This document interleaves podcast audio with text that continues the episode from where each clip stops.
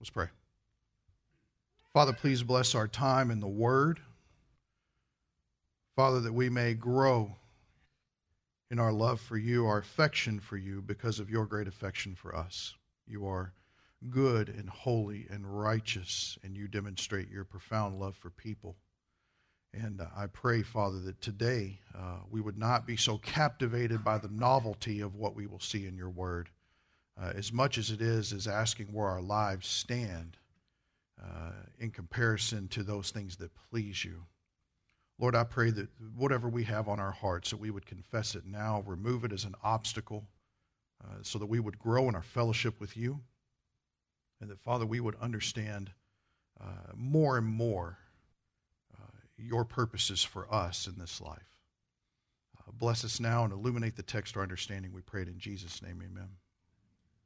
So let's take our Bibles out and let's turn to Genesis chapter 5. How many of you have a name that means something? Well, some share with us some. What does your name mean? Somebody share something. What's, what's your name mean? Paul, small, the least of the apostles. Paul means small. Okay, Jamie. James, usurper. Usurper. Stay away from that one. Go for it. Mary, a derivative of Miriam, means rebellion. Wow. What is it? Natalie means Christmas child slash joyful. We're going in the better direction. We were on the dark side for a while. Ruth, go for it. Friend to many. Excellent. Excellent. Uh, my name, uh, not Jeremiah. It's not my long form name. It's just Jeremy. Uh, God will uplift. Uh, my, my wife's name, Beth. We get it from Bethel, house of God. Uh, when we were told we would never have children, and then lo and behold, she gets pregnant with Nathaniel. We named him Gift of God, Nathaniel. As the, oh, whatever. Uh, we know Jesus means Yahweh is salvation. We know that Barnabas means son of encouragement. We know that Tom means old goat. So we're, we're, we're very clear on all of that, right? Names have meanings. And the interesting thing that we find, see, he's left me alone for a couple of weeks. But then he came by my office today at the window and he gave me some kind of look, and I think maybe he stuck out his tongue or something. And it was it was so funny because Chris was sitting there with me and we were talking, and I said, He's going to get it today. So tit for tat, buddy. So but but okay, good. I look forward because I have the microphone and you don't. So, names mean something. We are getting ready to look at names. In fact, take a moment when you look at your Bible. By the way, I got a new Bible. You have all converted me to the NASB. So I'm going to do that to uphold the tradition that Pastor Steve has set here. I'm starting a new cult. It's called NASB Only. Doesn't sound very healthy, does it? But for the sake of it, use it. So look at chapter 5. And if you glance down through there, what do you see? If you've got a King James, you got begots, right? Begot, begot, begot. And you're like, oh no, not a begot chapter. These are the chapters we devotionally and lovingly skip over, right? These are the ones that usually go by the wayside. But what if God wanted to use the names of people in order to reinforce his promise to the world? That's an interesting thing. So, with that being said, and if you notice, I've got you blanks to fill in on this side. Let's take a look. Chapter 5, verse 1. This is the book, this is the writing of the generations of Adam. Generations. That word in Hebrew is the word toledoth.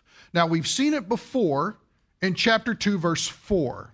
And what it's talking about is these are the descendants, these are the uh, um, generations of the legacy of type of idea. In fact, if you take a moment and you look back at chapter 2, verse 4, it's very interesting to see the first mention of Toledoth. And the reason why I bring it up is because Genesis is divided into a Toledoth structure. The real structure comes around it is generations is the idea. This person belongs to this person. And now here's the history that explains the meaning. But look at chapter 2, verse 4. This is the account. Does everybody see that?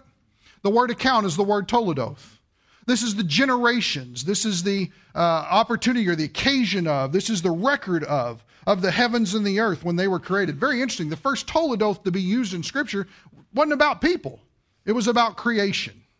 And so what we have here in chapter 5, verse 1, is actually about people.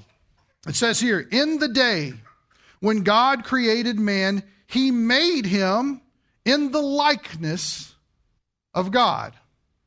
Now, we talked a great deal about this a few weeks ago, but notice this has got its connection and reference back to chapter 1, verses 26 and 27. Let us make man in our image after our likeness. And we talked about what those similarities, characteristics, and qualities were. If you need those, you can either listen to them on the website or we actually have notes that are out there now. It says here, verse 2 He created them, now notice it, male and female, distinct but equals. He created them male and female. And he what? He blessed them. Praise God for that, right? He blessed them. Genesis 1:28. He gave them a blessing telling them to be fruitful and multiply. And he named them man. He named them Adam.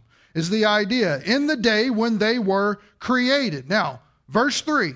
When Adam had lived 130 years, right? And everybody's back just started hurting and your hip started acting up and the words Ben Gay came across your head, right? Good grief, 130 years. But notice what happens here 130 years, he became the father of a son in his own likeness, according to his image, and named him Seth. Now, pause for a second. It is so important to let Scripture interpret Scripture. If we want to know what it is to be created in the image and likeness of God, the image and likeness of your father, your mother, those types of things, the Bible very clearly shows us what that looks like. Notice that it's not just characteristics, traits that you might have, a certain way of looking at life, something like that, but there is also a physical makeup that is in line. There's so many people that look at the scriptures and they say, well, there's no way that Adam was made in the image and the likeness of God as far as something physically concerned. Every time that God manifests himself to be seen, it's in that type of figure. You can never make out the details, but you can always see the shape. Read Ezekiel chapter 1. You'll get saved. It's incredible. Because you have where you can't really make up the top and you can't really make out the bottom, but what you can make out is that it's the appearance like as unto a man. We are made in that image, likeness, shape. And why is that? Because God fully understood that a sacrificial vehicle that needed flesh and blood to die for the sins of the world would need to be the form in which his son could take so that our salvation would be possible. That's why he did it that way. So we are all special creations of God in that image. Notice that Seth is now the extension of Adam's likeness and image. Notice that it reverses them for some reason. Isn't that interesting? It'd be interesting to ask the question why that is. Honestly, I don't know. But if somebody figures out, give me a call, let me know. Extension 1 3. So it says here, uh, and he named him Seth, your first blank. Adam's name means what? Man. We all know that one. That's good. But what does Seth mean?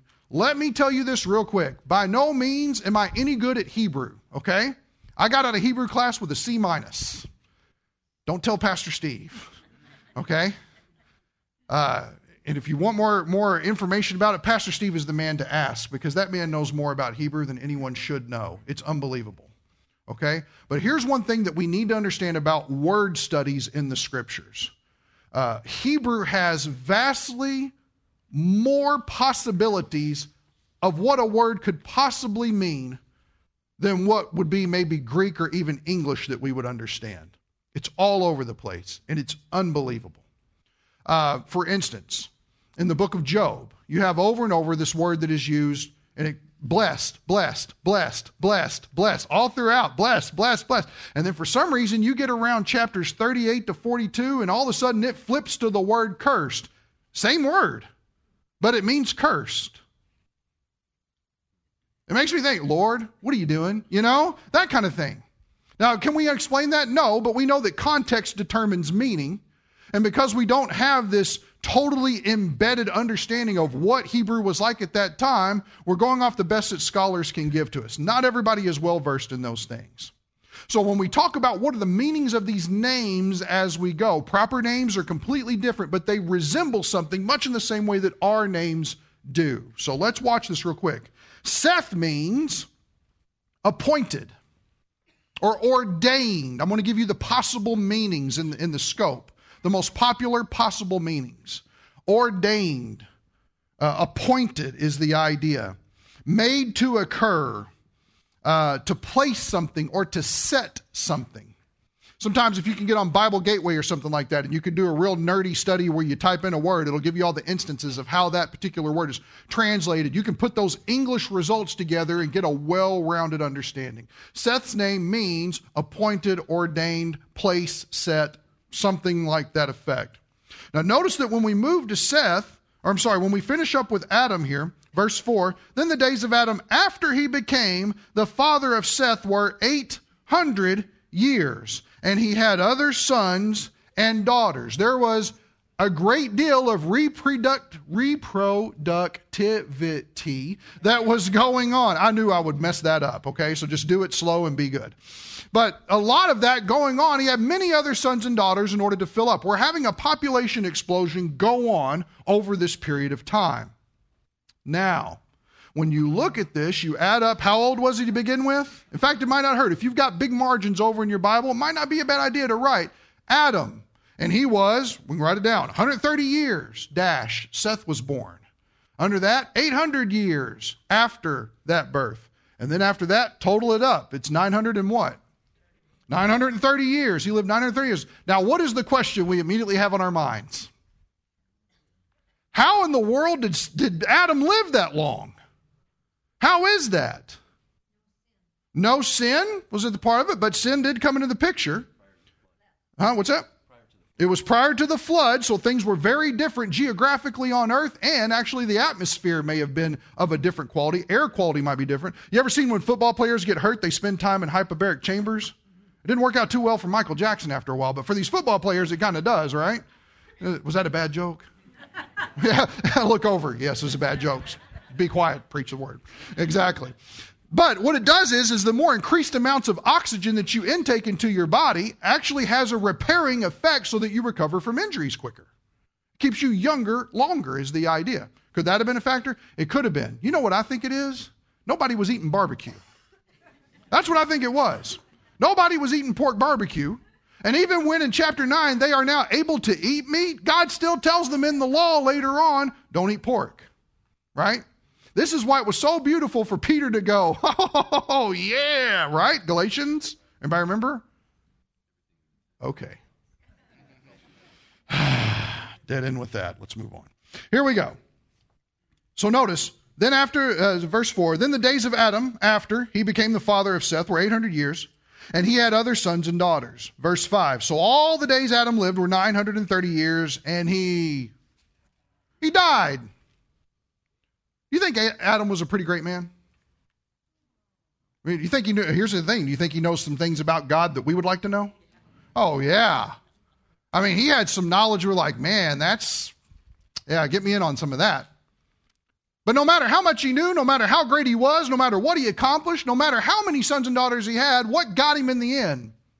Death. What led to his death? Sin. Where does sin come from? It originates within. That's the problem. That is the problem that we're dealing with. No matter what aspirations can be achieved by anyone at any given time, death wins out. It is a result of, I don't care about listening to God. I don't care about what He has. And because it was only one fatal mistake in that way, it was still fatal. So, death gets you. Physical separation. It doesn't mean ceasing to be, it means they were physically separated. Spirit was then physically separated from his body. It says here, verse 6 Seth lived 105 years, and he became the father of Enosh. Let me give you what his name means. His name means frailty, it means miserable. And the idea is that the word is to be taken in relation to human beings. Frailty miserable in relation to existence. Now, why is that? Because sin is starting to dominate the conscience. Didn't we see Cain's line last week? Remember, what dispensation are they in right now? In conscience. And so now, because they've eaten of the tree, they have the knowledge of what is right and what is wrong. And Cain's line is a legacy of constantly, consistently making bad choices, horrible choices, even to the point of taunting the curse through Lamech of his descent at the end of chapter 4. So, miserable, frailty, that's what that means. It says here, verse 7 Then Seth lived 807 years after he became the father of Enosh, and he had other sons and daughters. Notice population explosion. So, all the days of Seth were 912 years, and what? He dies. The next one, Enosh lived 90 years, and he became the father of Kenan. The name Kenan is similar to the word Cain, it's very similar in that but it is derived from a word that's known in Hebrew as kinal, is what it is. Uh, if you wanted to phonetically pronounce it, it's K E E and then dash N A W. Kinal is the idea. And what it means is, is sorrow. It means lamentation. It means to have a dirge played. It means uh, elegy, is what it means. So write those down real quick. I'll repeat them sorrow, lamentation, dirge. Uh, yep, you came to church to work today. Exactly. You did. Get the pen a going. Nothing wrong with it. So, so notice he lives. excuse me, verse 10. Then Enosh lived 815 years after he became the father of Kenan and had other sons and daughters. Everybody see the pattern, the repetition here? But notice what happens after that. So all the days of Enosh were 905 years and he died. Verse 12 Kenan lived 70 years and became the father of Mahalalel. Now, the word Mahalalel means praise of God. And one way you can tell in the Hebrew words is anytime that you see EL at the end. Of course, we know ELL, like we understand Elohim, that idea pertains to God in some way. Mahalalel means praise of God or the blessed God is what it means. Either one of those praise of God or the blessed God. It has to deal with the idea of having admiration for the Most High. Everybody got that? Okay, excellent. So notice, he fathered Mahalalel and had other sons and daughters, or, or forgive me, uh, Father Mahalalel, verse 13. Then Kenan lived 840 years after he became the father of Mahalalel, and he had other sons and daughters. So all the days of Kenan were 910 years, and he died. Anybody bored yet? Right? You're like, man, there's a reason why I don't go through this at home on my own. I'm telling you, hold on. Just hold on. We're going to see some stuff. So it says here, verse 15 Mahalalel lived 65 years and became the father of Jared. Finally, a name we can pronounce, right? One, you don't have any problem naming your kids if you had to. Jared. Jared means to bring down or descent or send down. To bring down, descent, or to send down is what it means. It's what Jared's name means. So you should probably couple it with a really good middle name if that's what you're going to do. so, uh, let's see here. Uh, he became the father of Jared. Verse 16 The Mahalalel lived 830 years after he became the father of Jared, and he had other sons and daughters, population again. So all the days of Mahalalel were 895 years, and he died. Verse 18. Now we're getting into a little bit more familiar territory with this. Probably the only thing we've ever spent any kind of time really researching in this particular chapter of Genesis. Jared lived 162 years and became the father of who? Enoch, we familiar with this guy? We are familiar with him. And what's the unique thing about him? What's that? He didn't die. He's one of the guys we know of that did not see death. Very interesting. But let's talk about what his name means. Enoch means trained or dedicated.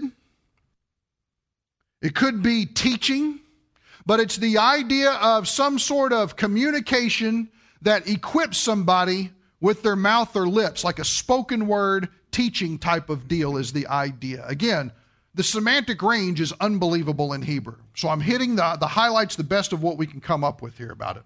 So his name means training, teaching, uh, something like that along the, the means of speaking. Okay? Now, notice what happens here. Verse 19. Then Jared lived 800 years, and he became the father, uh, after he became the father of Enoch, he had other sons and daughters. So all the days of Jared were 962 years, and he died. Yep.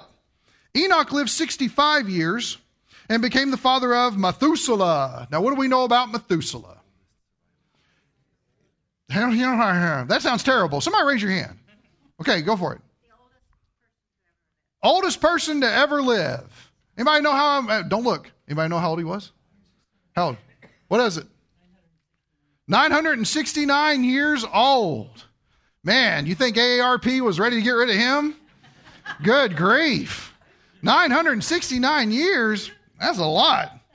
So, Methuselah is born when Enoch was 65.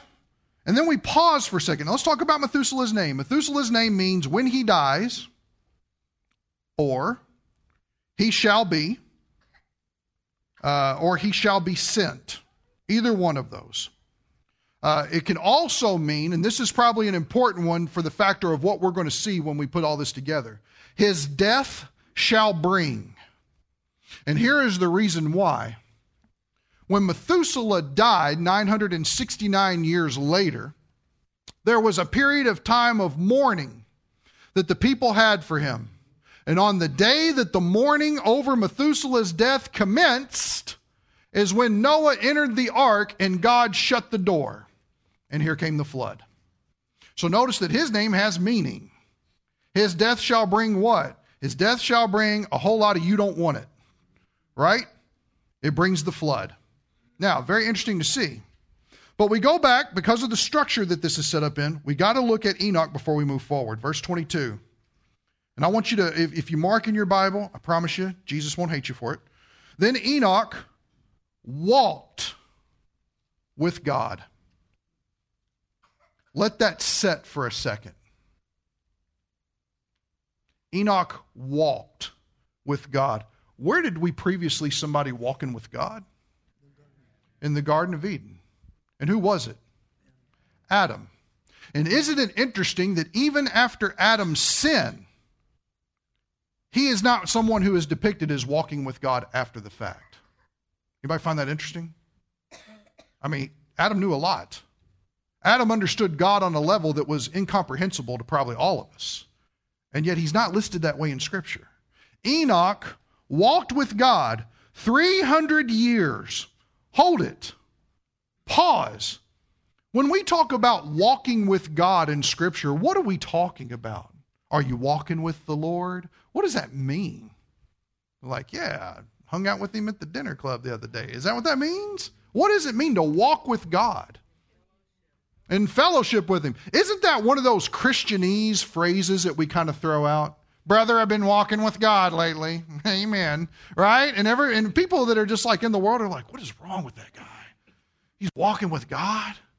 Jesus is my co-pilot, right? That kind of stuff. If you have that sticker, I'm not making fun of, yes, I am. But anyway, but think about what does it mean to walk with God, to be in fellowship with Him? What does that look like? It's a relationship with Him. Okay, hold it. Is relationship and fellowship the same thing? we're not sure, are we? Good thing we're walking through the Bible from the beginning. What is it? Uh, here's the thing we can say we're walking with God. If I said, Are you walking with God? Yes, I am preacher, right? That's the I'm giving you the answer I want you to have, or that's what we would say in Sunday school. That's the Sunday school answer. You know, or be honest about saying, no, right now I'm not. How do you know? What is it? Obedience, Obedience is walking with God. Obedience is not being put forward so that you will be accepted. Does everybody understand that? No one is, is, is accepted by their obedience. That's impossible because only God can please God. That's vitally important. But it's because we have been graciously accepted by God that we now have a platform to obey, not so that He'll love us more. He already loves us maximum. But it's derived out of the maximum love He has for us. It should pour over into other people. Does everybody get that?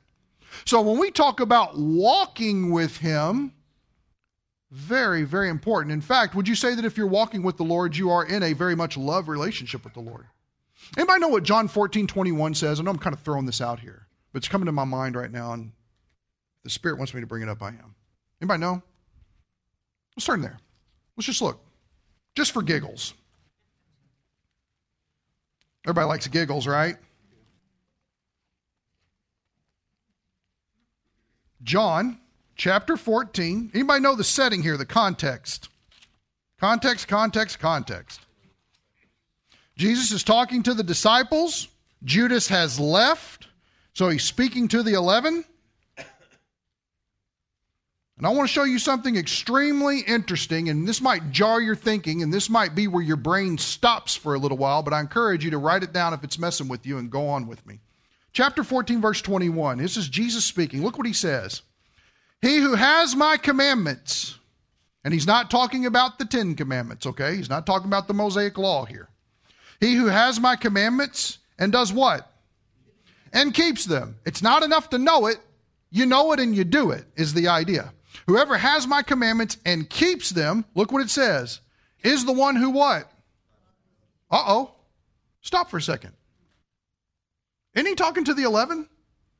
I mean, these are the guys that didn't betray him, right? I mean, we're talking Peter, you know, kind of rash, but still a good guy. John, James, Philip. You see what I'm saying? We're talking to guys that have been there for a while, which is very interesting because notice, it is possible to have that type of relationship with Jesus and not love him because he's speaking to the disciples. How do you demonstrate that you have a love for Jesus? You know his word and you keep his word. That's what it is to manifest a love for your Savior. So when we talk about walking, we're talking about knowing his commandments, walking in them, and it's so pouring over the fact that it's radiating a love relationship with the Lord. Does everybody see that? Very interesting. He's how many people that mess up a little bit? No one? Okay, messed you up. Excellent. Let's talk about it later. Somebody send me an email or something. We'll type it out. Type it out like men. Be good. So, but it's important. Let's read the rest of it. He who has my commandments and keeps them is the one who loves me, and he who loves me will be loved by my Father, and I will love him and will disclose myself to him. Does that mean that God doesn't love you unless you obey? No. It's talking about when you walk according to his commandments, when you obey, you start manifesting this love that you have for Jesus because you believe, get this, believe his word above everything else that you've been told. You're not walking in unbelief anymore. And when that happens, you cultivate a even deeper fellowship, love, relationship with the Father and the Son. You experience depths of his love. Does that make sense? Relationship is different from fellowship. Believing in Christ, that brings you into relationship with God. Walking with the Lord brings you into fellowship with the Lord. Now, when we talk about Enoch walked with God, this gives us some kind of understanding. Enoch is radiating a love relationship with the Lord, and don't everybody turn back. Don't get short sighted. I hear the rustling of your papers, but just listen. When you're walking with the Lord, when Enoch is walking with the Lord, it's because he is convicted, persuaded, he is convinced about something. He believes what God has said. That's as simple as it is. What is the enemy of God? Unbelief. The enemy of God is not believing his word. Now, stick with me. Turn over to the little itty bitty, teeny weeny book of Jude. It is right before Revelation. If you hit concordance, you went too far. If you hit maps, keep going, there's no hope. That's real encouraging and positive, isn't it? Exactly. The little book of Jude. If you've never done a study of the book of Jude, I encourage you. Sit down sometime, get alone with it. Take it, this sounds silly, but trust me. Take it and print two copies of it out in big font on some paper, print it out, and then start cutting the words in pieces and start putting together the train of thought. I know it's nerdy stuff. Get you some poster board from Walmart or something. You'll be amazed how, how it comes alive for you to understand what is going on and how burdened Jude was when he wrote. Cool stuff. Anyway, skip all the way down to verse 14. By the way, it's chapter 1 of Jude. Everybody got that one? Okay, good. Verse 14. Notice what it says. It was about, it was also about these men, you'll need to read it later for context, that Enoch, in the seventh generation from Adam, he is the seventh out of ten mentioned in the generations in Genesis 5. So we see the connection. Now, what did it say that he did? Prophesied. What does that word mean? Prophesied. Foretold. God said something, Enoch is repeating it. Or God said something to Enoch and said, Go tell these people. Enoch was a prophet. He had the word of God burning inside of him that he had to deliver to people for their warning and their edification. He was there to warn them and to teach them. Now, watch what he says here. Saying, here is his contents of his message. Behold, now remember, we've only talked about this a couple of times. Anytime you see the word behold in the scriptures, imagine Lucy grabbing Charlie Brown by the shirt collar and yanking him around, and he's all of a sudden got three eyeballs rolling around, okay? You blockhead kind of thing. And what is it? They want to get your attention. Behold means wake up and listen because it's important. That's what behold means. It says, The Lord came with many thousands of his holy ones. Now stop. Verse 14, if you got a little letter there or a number next to many thousands, if you look over, verse 14, his holy ten thousands. And some, if you translate this as the tenses, it's going to be future when it happens. Okay? So so pay attention to what's going on here. Behold, the Lord came or comes with many thousands of his holy ones. Now here's what he's going to do. Verse 15. To execute judgment upon all and to convict all the ungodly of their ungodly deeds, which they have done in an ungodly way, and of all the harsh things which ungodly sinners have spoken against him. Is Enoch politically correct? No. What is the contents of his message to people? Judgment. Judgment. Do you realize you can be a Christian and talk to people about judgment? It's okay. Do you realize that you can totally be friends with people, but an important thing to let them know is judgment? How many of you, when you get together with other people, want to start your conversation about judgment? Anybody? Nobody does. Why? You do. Excellent. I like it. Because I'm fasty. Exactly. Why? Why don't you start your conversation that way? Because we don't want to alienate people because they won't listen to us. Well, I just don't know if I can bring. Well, we're really close friends. I don't want to lose that relationship. They think we're weird. We are, yeah. We're not citizens of this world. They would also think what? Judgmental. How dare you talk to me about judgment? You're so judgmental. Everybody see how that one fits together? That was almost too easy for him, wasn't it? But here's a question Think about it real quick. Is Enoch wrong? Oh, see? That's the difference. And where was the factor of who he pleased found? With the world? No, with God. Think about what he said. Look at it again. Behold, the Lord came with many thousands of his holy ones. Why? To execute judgment upon all and to convict all the ungodly of all their ungodly deeds, holding them accountable for their choice of how they lived their lives and the decisions they made and the actions that flowed out of them. And notice it says here, which they have done, how did they do it? Even their way was ungodly. And of all the harsh things which ungodly sinners have spoken against, who? Against Jesus, against God. Notice that the hymn there has been capitalized for us. We're talking about out and out blatant blasphemers. Do you know somebody like that? You know what message they need to hear? Because their, their hearts are not prepped for a message of grace. They're just not. They're too hard hearted for it. The only thing that will get their attention is judgment. In fact, this is the same way in Acts 17, if you read it, that Paul addressed the people there. There's coming a day when God raised up a one that he is going to judge the world by. He didn't bring up the name Jesus. He just says Jesus he just says there's one that is going to judge you. God proved it by raising him from the dead, and then he dropped the mic and went home. That's what happened and he left judgment. And same thing in Isaiah, exactly. So notice, judgment is a very pertinent message, but here's the thing I want you to get. Turn back to Genesis 5.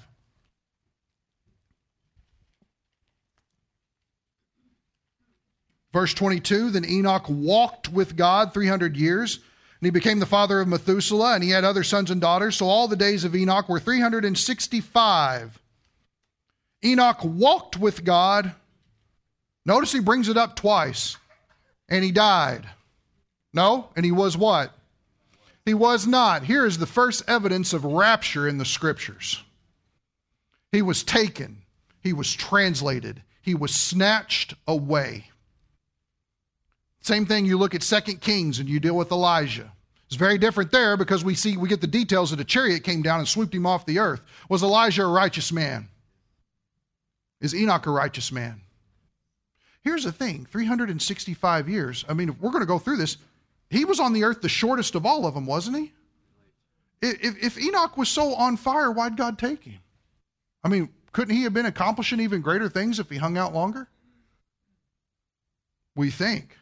Have we ever thought about that before? If Enoch would have just stayed around longer, maybe more people would have got saved. Is that true? Maybe, maybe not. No, yes, could have been. Was God wrong in taking him? See, that's the answer to the question. We got to come back and look at it like that. God was not wrong in taking him. Enoch lived and preached in such a way as to where God spared him the consequences of the curse. Does everybody see the grace in this genealogy? How fantastic is that? Man, it's cool. It's real cool. So let's move on here, verse 25.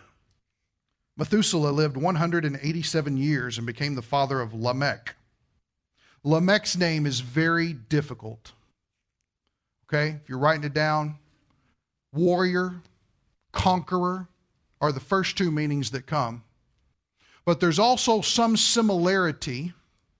Uh, and again, I'm not ever going to try to use the English to say this is how it's derived out. I think that's a, a silly approach to take because of the range of meanings. But the idea of lamentation or a despairing attitude, it could possibly have any of those possible meanings. Now, you have a meaning? Yeah, it means old goat. Oh, my bad. Uh, I got this out of a proper names dictionary. Okay. Uh, why thus with me and unto bringing low? I didn't understand anything you said. What? Unto bringing low Unto bringing low. and why thus with me? Why thus with me? Was it a King James name concordance thing? No, Okay. no, just a proper name. Okay, so your your your second meaning there, uh, what was it? Unto bringing low. Unto bringing low. Does everybody see how there's a similarity and connection of what it could be to be despairing in a situation, in a figurative sense of the word? Okay, so so good, excellent. I didn't know you did homework on this.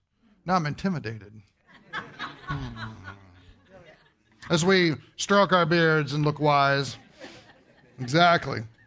So that's a possible good. So now let's move on here. Verse 25 Methuselah lived 187 years, became the father of Lamech, and Methuselah lived 782 years. After he became the father of Lamech, he had other sons and daughters, so all the days of Methuselah were 969 years, and he died. Lamech lived 182 years and became the father of a son. And here's where the narrative changes again.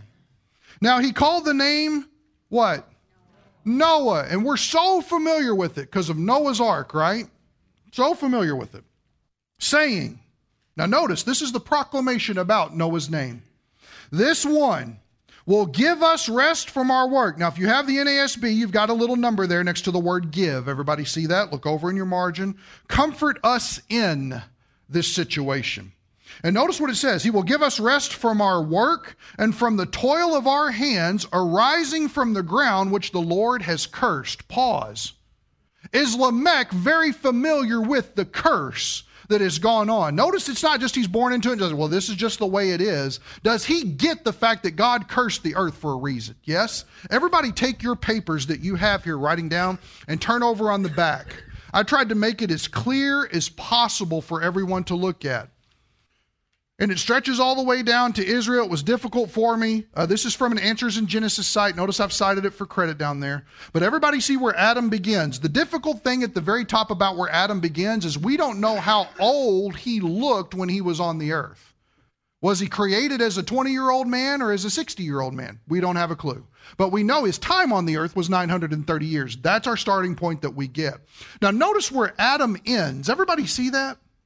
Everybody see where Adam ends there at the top at 930? Take your pinky finger and follow it all the way down until you meet the last person it would have intersected with to be born. Who is it? Lamech. Everybody see it? Take your pinky finger at the very end of Adam's life, 930 Trace it all the way down and notice in 874, Lamech is born. Do you realize? Remember, Moses wrote Genesis, first five books, he wrote those, okay? Do you realize that Adam was probably having personal conversations with Lamech after he was born? I mean, if you think about it, if he's born in 874, then they've got about 55 years in order to converse with one another about what went on. And I'm sure Adam often told the story about him being in the Garden of Eden when it was sinless perfection, reminding humanity. They didn't have it written down, it was all oral tradition. So it's important to see how these long lifespans open up something that is drastically distorted in everything we deal with, and the same thing we talked about last week communication. There was able to be a very clear communication about what was going on in the world beforehand. Now, if we move forward, verse 30, let's finish this up. Then Lamech lived 595 years. By the way, Noah's name means rest or comfort, is what it means. He became the father of Noah. He had many other sons and daughters. So all the days of Lamech were 777 years, and he died. Noah was 500 years old, and Noah became the father of Shem, Ham, and Japheth. And it doesn't really give us a distinction of which one was born first. Now, here's the interesting thing look at your list, look at what you've written down. This is the reason why I wanted you to take the time to write it all down, because I want you to see how it all goes together. Pay attention. Let's go down through it. Man is appointed miserable sorrow. The blessed God shall bring down teaching, his death shall bring the despairing comfort. Does everybody see that? Let me go over it again for you. Man, Adam's name, Seth, is appointed. Enosh, miserable. Kenan, sorrow. Lamentation, dirge, elegy. Mahalalel, the blessed God, Jared, shall bring down, shall send down. Enoch, teaching or training. Methuselah, his death shall bring. Lamech, despairing, and this is why it's difficult with Lamech warrior, conqueror, lament, despairing, uh, the one that Tom brought up especially, uh, and then at the end, rest. Does everybody see that God wanted to use this righteous generation and lineage of Seth in order to communicate his promise of keeping the gospel? Man has got himself in a problem, in a pickle, and it's a bad one because death is the result. But what God is going to do, even though he is the offended one, he is going to send forward one that is going to teach and who is going to die in order to bring all of us who are despairing in this life comfort and rest. That's what's going to take place. That's really cool. It's really amazing that God wanted to put that together for us. And you've got some notes going on there about why I think this is a legitimate interpretation of this. But here's one thing I want to get back to. Have we ever thought about what it would look like to, to be like Enoch?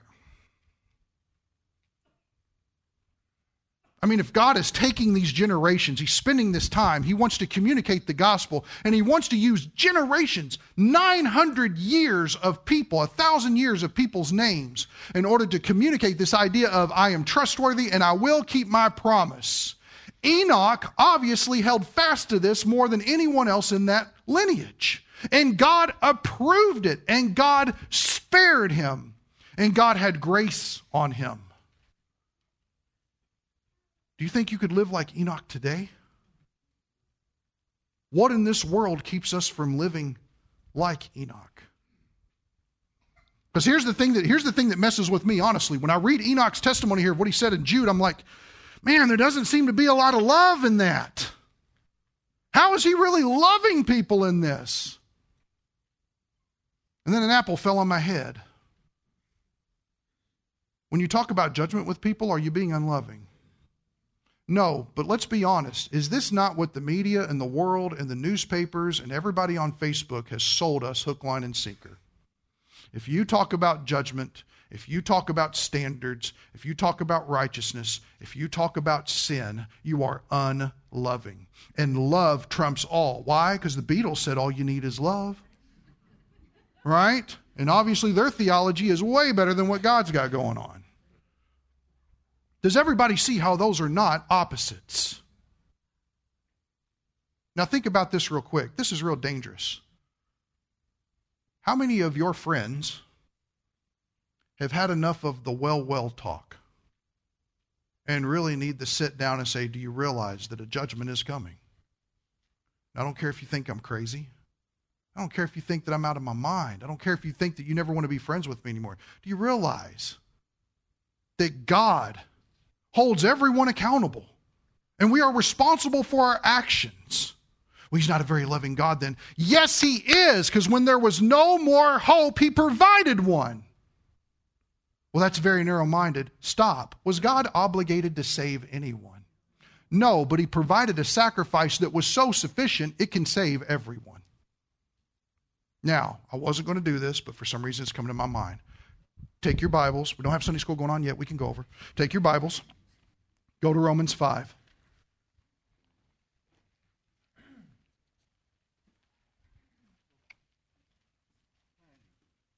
Everybody get comfortable.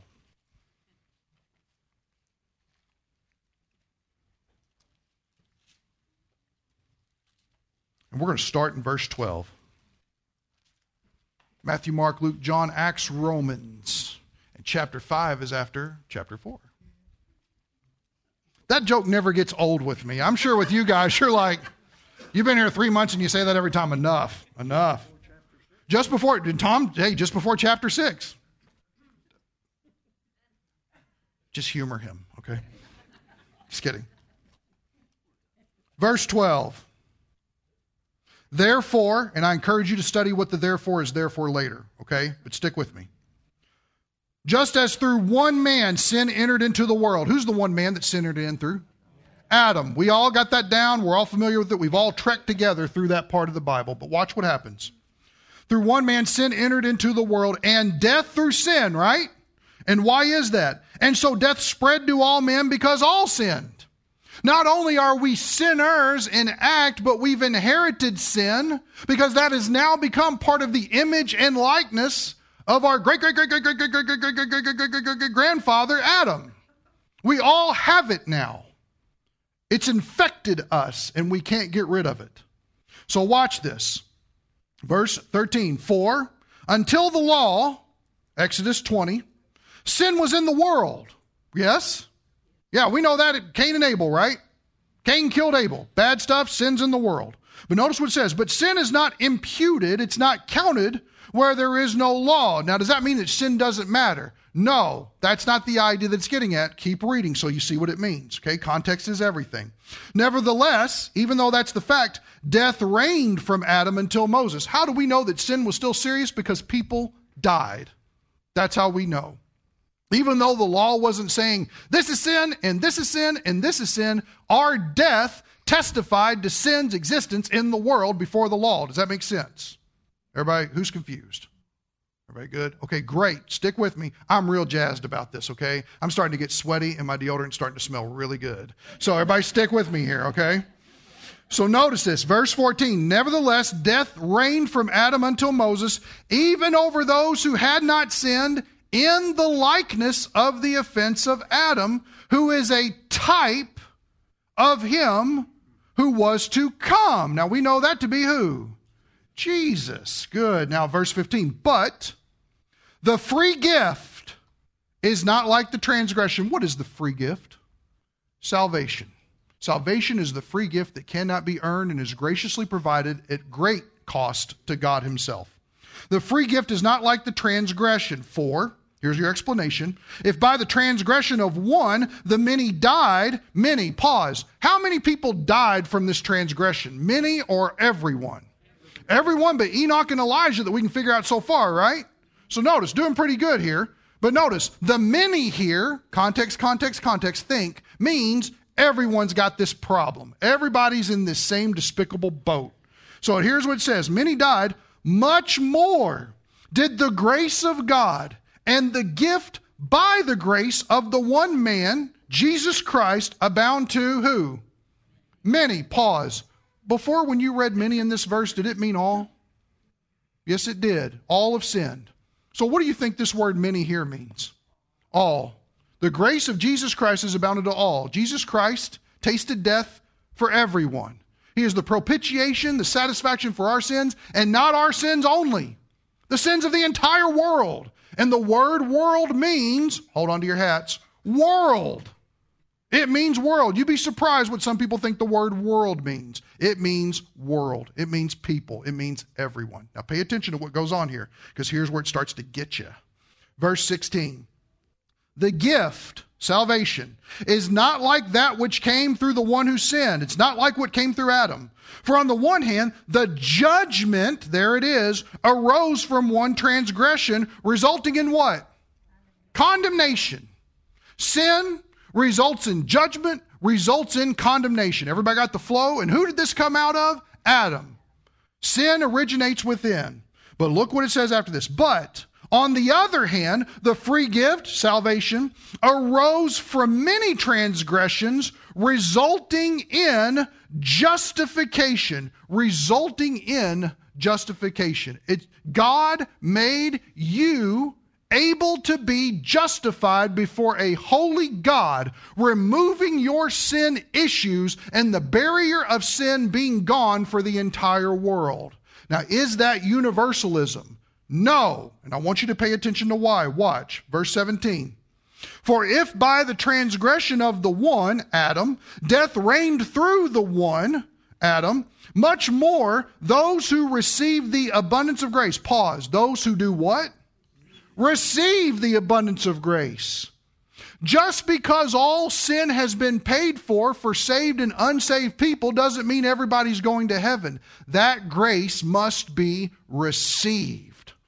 However, Jesus has died for the world and made it available. The sin barrier between God and man has been demolished by the cross. And now the invitation is made open to everyone, but it has to be received. Now pay attention here. It has to be received. Receive the abundance of grace and of the gift of righteousness will reign in life through the one Jesus Christ. Now, watch this. So then, as through one transgression there resulted condemnation to all men, right? That corresponds with the many we saw before. We know that comes through Adam. Look what it says. Even so, through one act of righteousness. Who did the one act of righteousness? Jesus Christ. Good, everybody's with me. There resulted justification of life to all men. But it has to be received. God knows our predicament. He knows that sin brings death, and that death, even though it happens in a physical sense, is brought to a condemnation. Where? In the lake of fire. Why? Because God hates sin so much because it is everything that is opposite of who He is. Does that make sense? It is completely otherworldly, or let's put it this way sin is so worldly and he is completely otherworldly that he is apart from it and can never be identified with it. It is a clear barrier. What does he do? He remains just. He is still God, most high, on high, ruler of all things, and yet not violating his holiness, his righteousness in any way he sends forward his son to destroy the barrier that separates the two and opens a pathway for all who will receive it. Do you think judgment is an important conversation to have with people? Because judgment leads to the open road of talking about the gospel. Do you realize that your sins are paid for?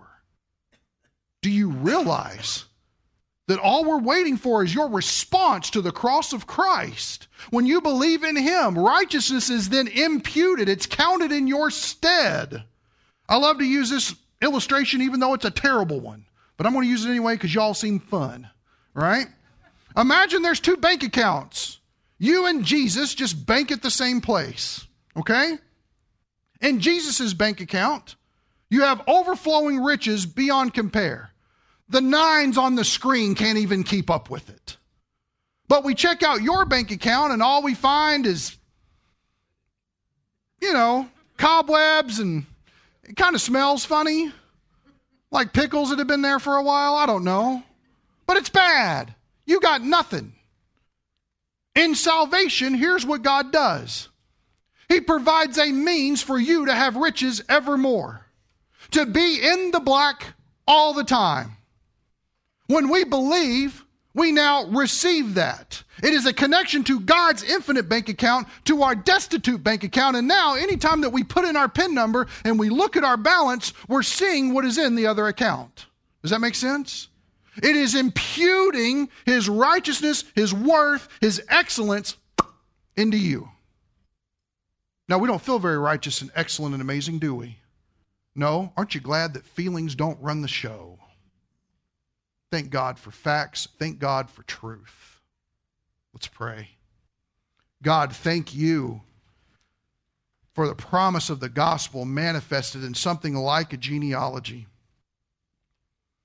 That you see our destitute estate. And Father, just how amazing Enoch is, how on fire Enoch was how he so pleased you that you spared him from the consequences of the curse and you gathered him unto yourself. Lord, what an amazing and lofty position that must have been. Father, I pray that our hearts are stirred right now by the conviction of the Holy Spirit to not want to be like that for acceptance. Father, let that acceptance situation be already settled in our minds. You love us totally. But Father, to know how pleasing it is because we believe your truth. We communicate your truth. We don't have to be jerks to do it. Soften hearts full of love, caring for people where they're at, and realizing that Christ is the answer to all of our problems. Father, if we're not convinced of this truth, if we're not convicted of this truth, Lord, bring it upon us now, I pray it, please. Help us to see that that's very much what you wanted to communicate, even back in chapter 5 of Genesis your salvation. That you would bring, your death would bring comfort and rest to people. Thank you, God, for loving an unloved people, an unlovable people, as only you can do. Thank you, God, for being God. We pray it in the name of Christ, our marvelous, marvelous Savior. Amen.